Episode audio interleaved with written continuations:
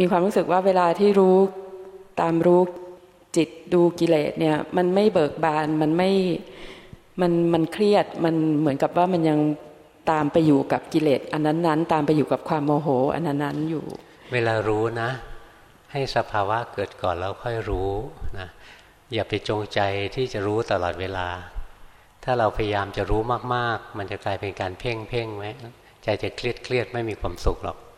เผลอไปก่อนแล้วรู้ว่าเผลอโลภไปก่อนแล้วรู้ว่าโลภโกรธไปก่อนแล้วรู้ว่าโกรธนะ ฝึกอย่างนี้นะ ฝึกไป